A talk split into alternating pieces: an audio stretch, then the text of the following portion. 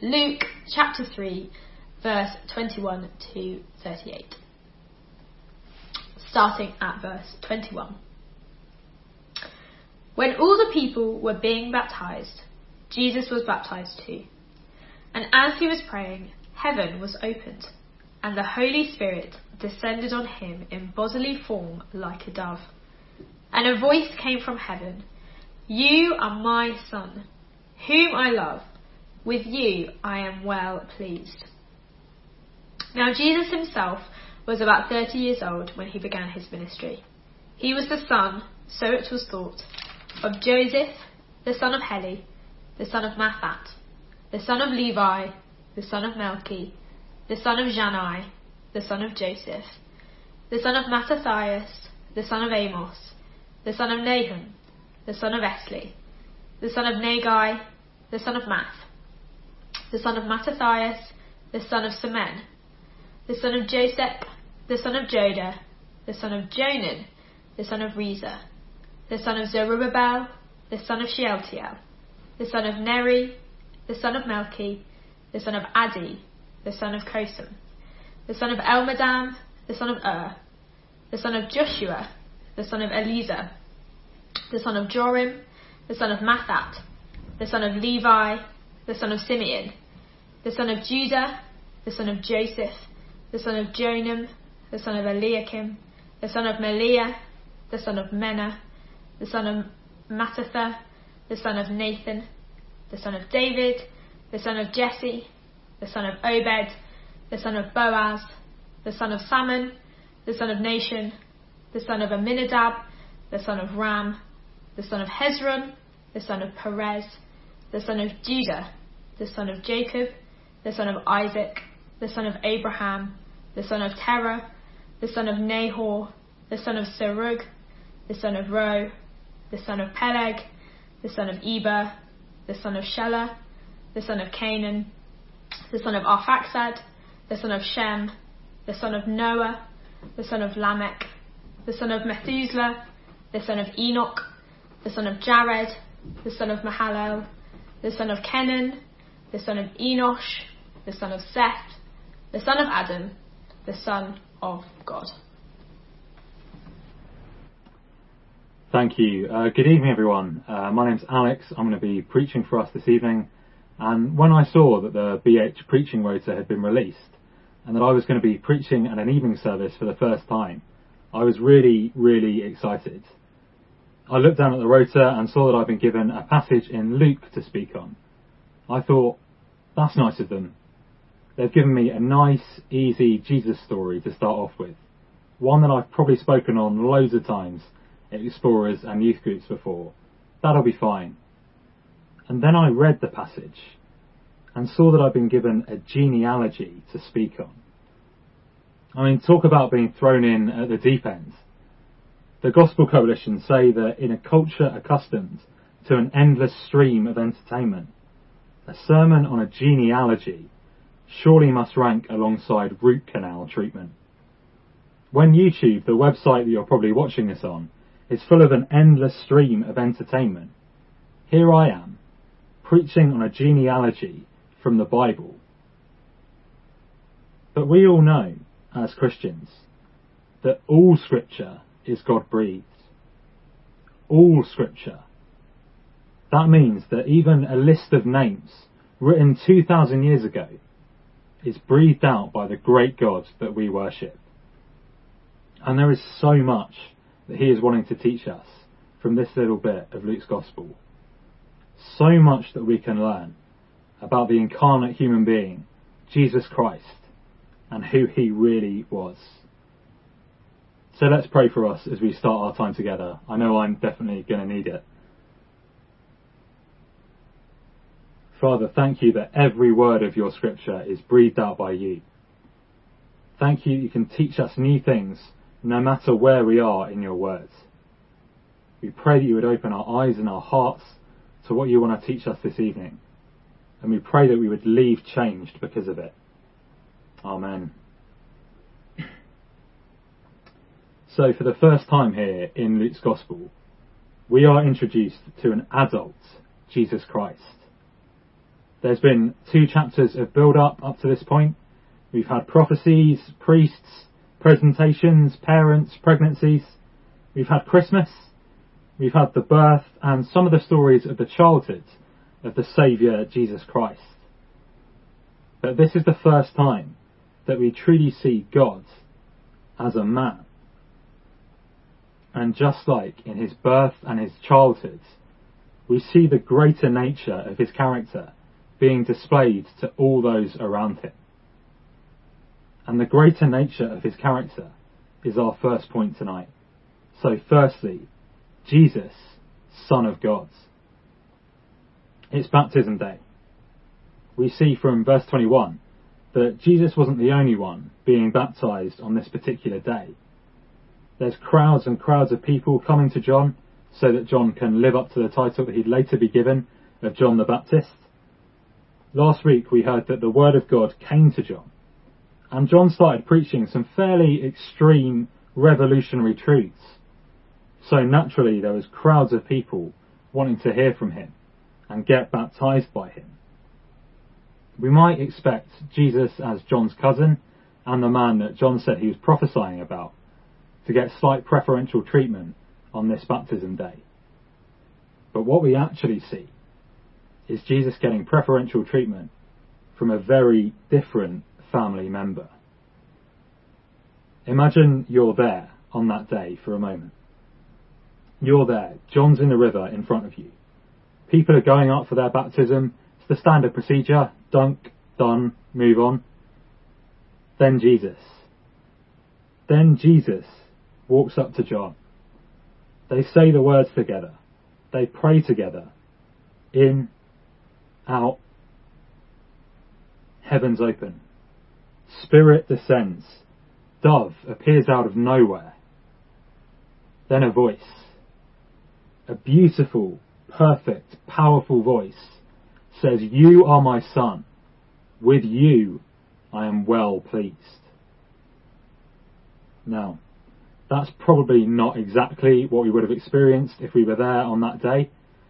So, from the way that Luke writes this, uh, we can sort of understand that it's only Jesus that's uh, fully experiencing all of what's happening. So we don't get an account of crowds of people worshipping Jesus immediately after this event. And the way that Luke phrases it, you are my son. With you I am well pleased. It's clear that this is a message directly for Jesus. This is a father calling out his son, saying, He is my own, and I am well pleased with him.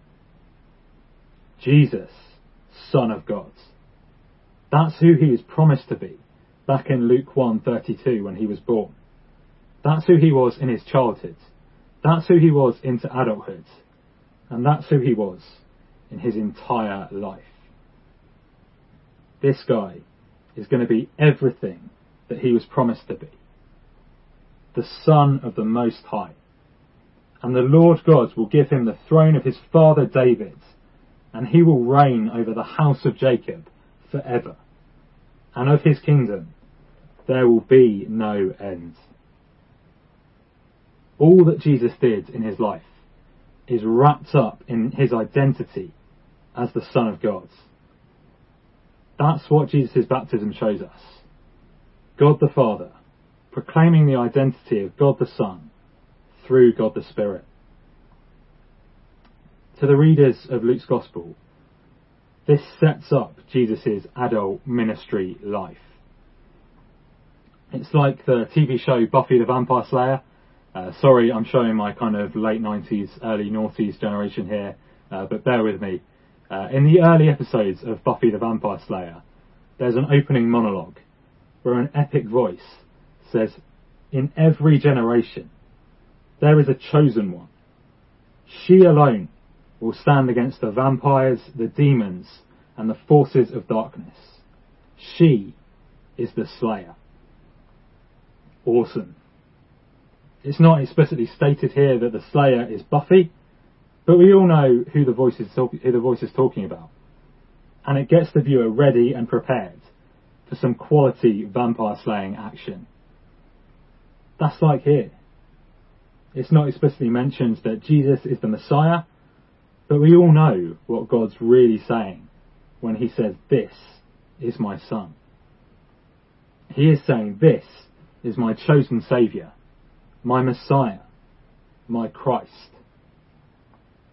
And this message sets up the ministry years of Jesus Christ. This sets up the years that will see him heal people in only ways the Son of God can, teach people in ways only one who has the wisdom of the Son of God could, and die to forgive sins in a way only the Son of God can.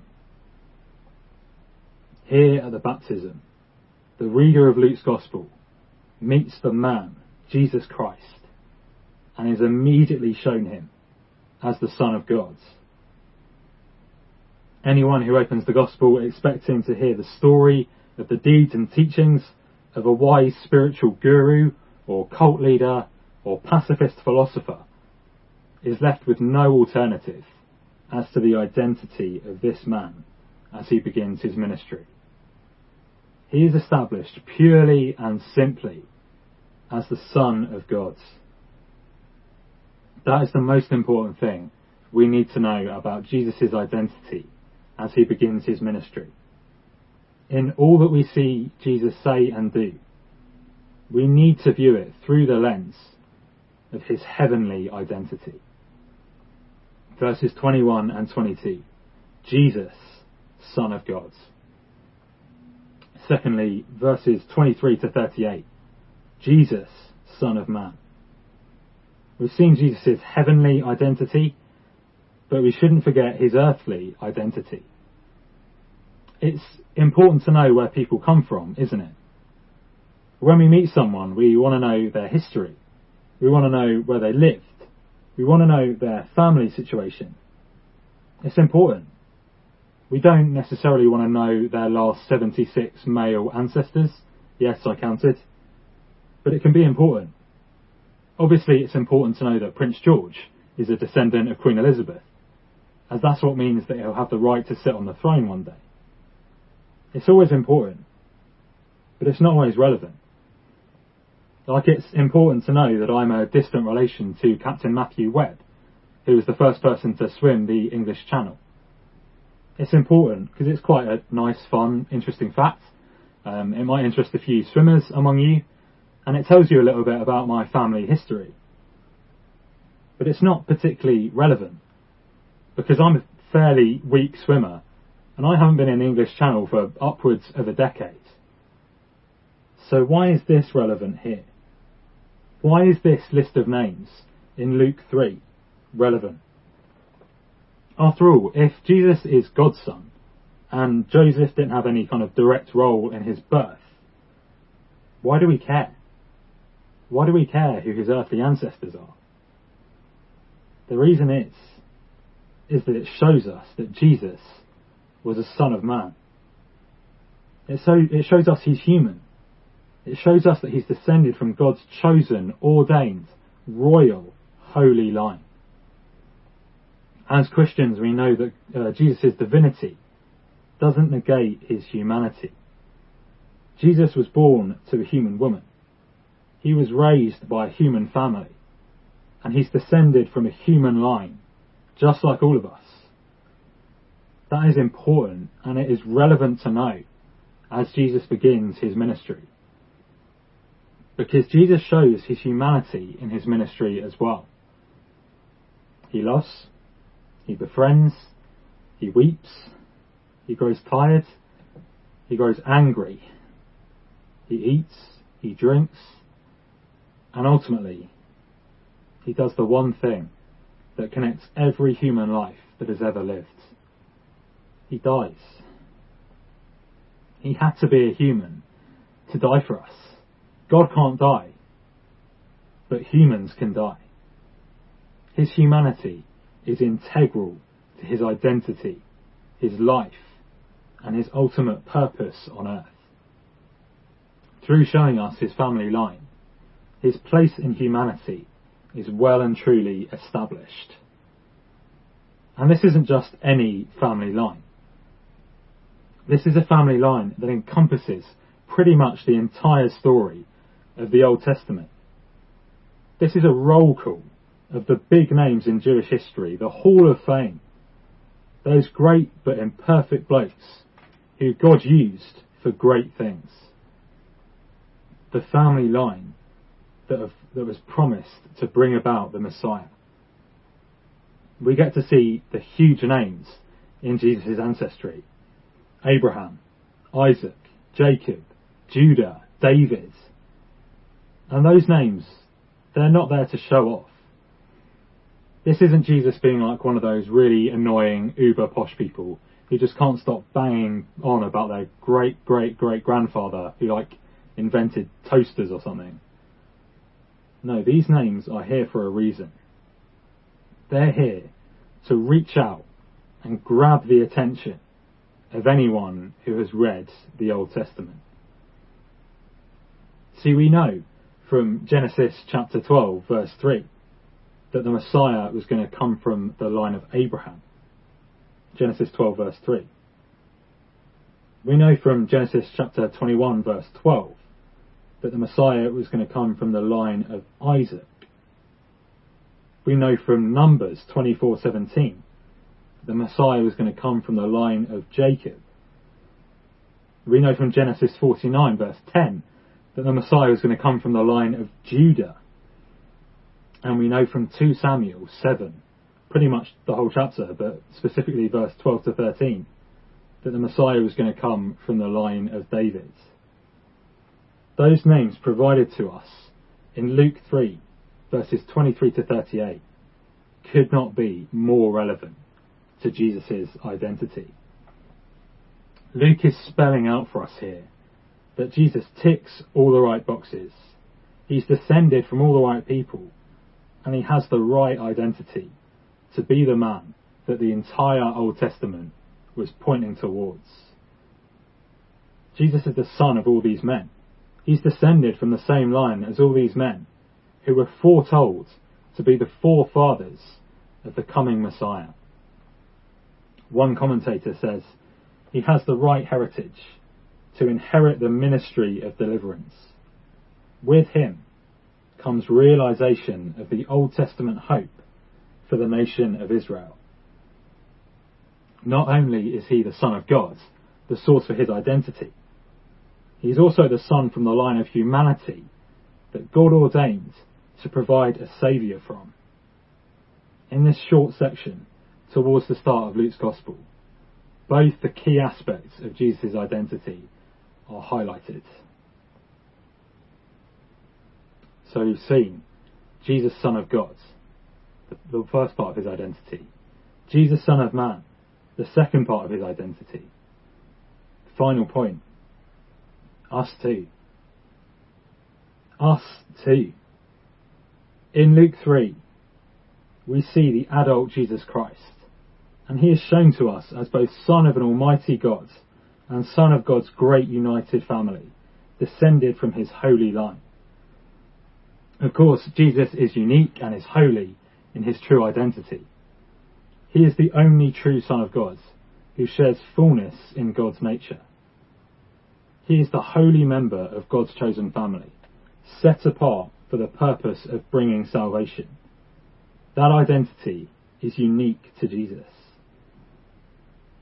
But in terms of being a child of God, chosen for a great purpose, brought into a family stretching back right to the beginning of time, under the rulership of an almighty Father, giving the privilege of being part of the same family of all of God's greatest chosen servants. That is an identity that is true for each Christian today. That is an identity that we can all claim as our own. We can know that we are sons and daughters of God. 1 John chapter 3 verse 1. Each Christian can know that God looks at us and says, this is my son. This is my daughter. With you I am well pleased. We can know that our names are part of that same genealogy of Jesus. It's like the recent Test cricket series played last month uh, between England and the West Indies. Uh, Joe Root, the captain, was out for the first test uh, so that he could be present for the birth of his baby. So Ben Stokes took on the identity of captain for the first match of the series. Joe Root is still the captain.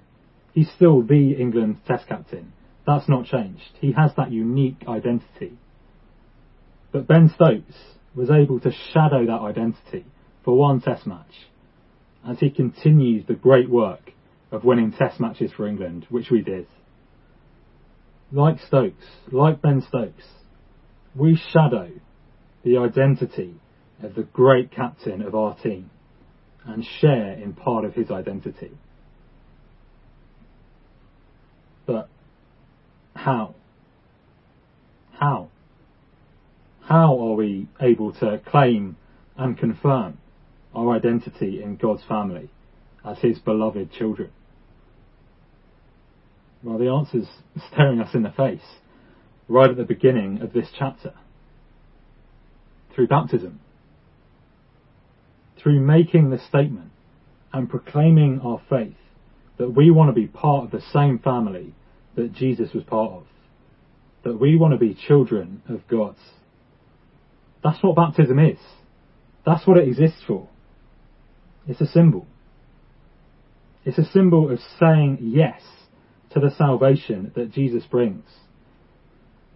It is outwardly showing to the world that we want to be part of the same family of fathers and sons, mothers and daughters, brothers and sisters of God's chosen people, stretching right back to his creation. Even Jesus, in his baptism, is identifying himself as part of that family.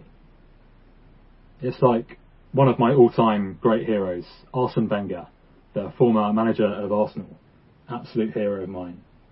When he retired from being Arsenal manager after 22 years, he gave a big, awesome speech to the wonderful Emirates crowd of great Arsenal fans. And he said the words, Now, I'm like you. I'm an Arsenal fan. How amazing was that to hear for Arsenal fans? The great big man, the boss, the manager for 22 years, as long as, as long as I've been alive at the time, was just one of us now. He was just a fan. Mike McKinley, a Christian author, says Jesus' baptism is a powerful picture of the truth that the sinless Son of God, capital S, would be willing to identify himself with the sinful sons of God, small s. See, Jesus is God's only Son. But we share in his identity when we accept him into our lives and say that we want to be God's children. And when we commit to obeying and following his laws and repenting of our sin and living out his salvation in our lives. Jesus is the true born descendant of God's ordained people used to bring about salvation to the world. But we shadow this identity when we say we want to continue the great work that he chose Jesus' ancestors to do into today, showing others through every action that we do that we are part of the very same family. Through that, we are able to claim that identity as children of God for ourselves and be part of his family.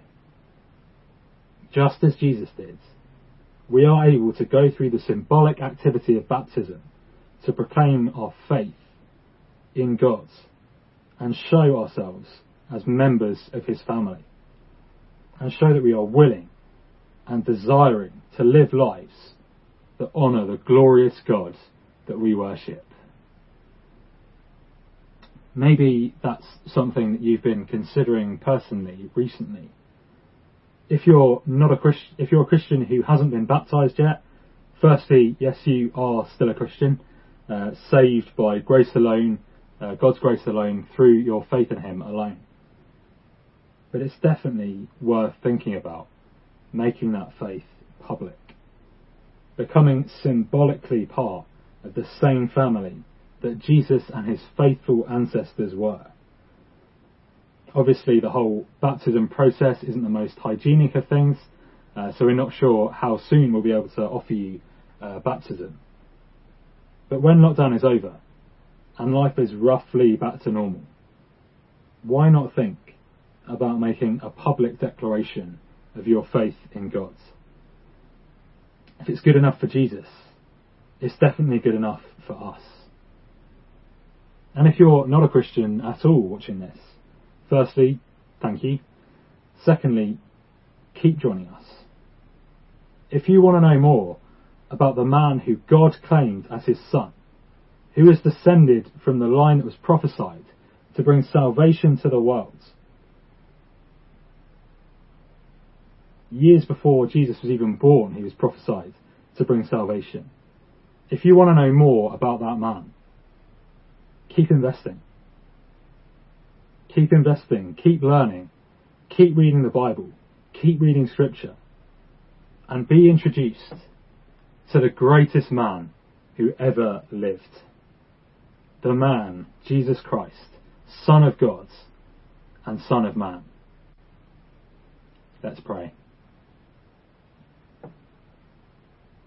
Father, thank you that you sent your Son um, into this world to live a life worthy of you, to die for us and to forgive our sins. Thank you that he is your Son and you are pleased with him. Thank you that uh, you sent your Son to share in the humanity that we experience. You sent your Son to redeem humanity and to save humanity. And thank you that you allow us to shadow his identity. Thank you that you allow us into your family. And Father, we pray that we would continue to strive to live lives that glorify you. To live lives each day that show that we are children of you. We are part of your family. And we want to live to glorify you. Amen.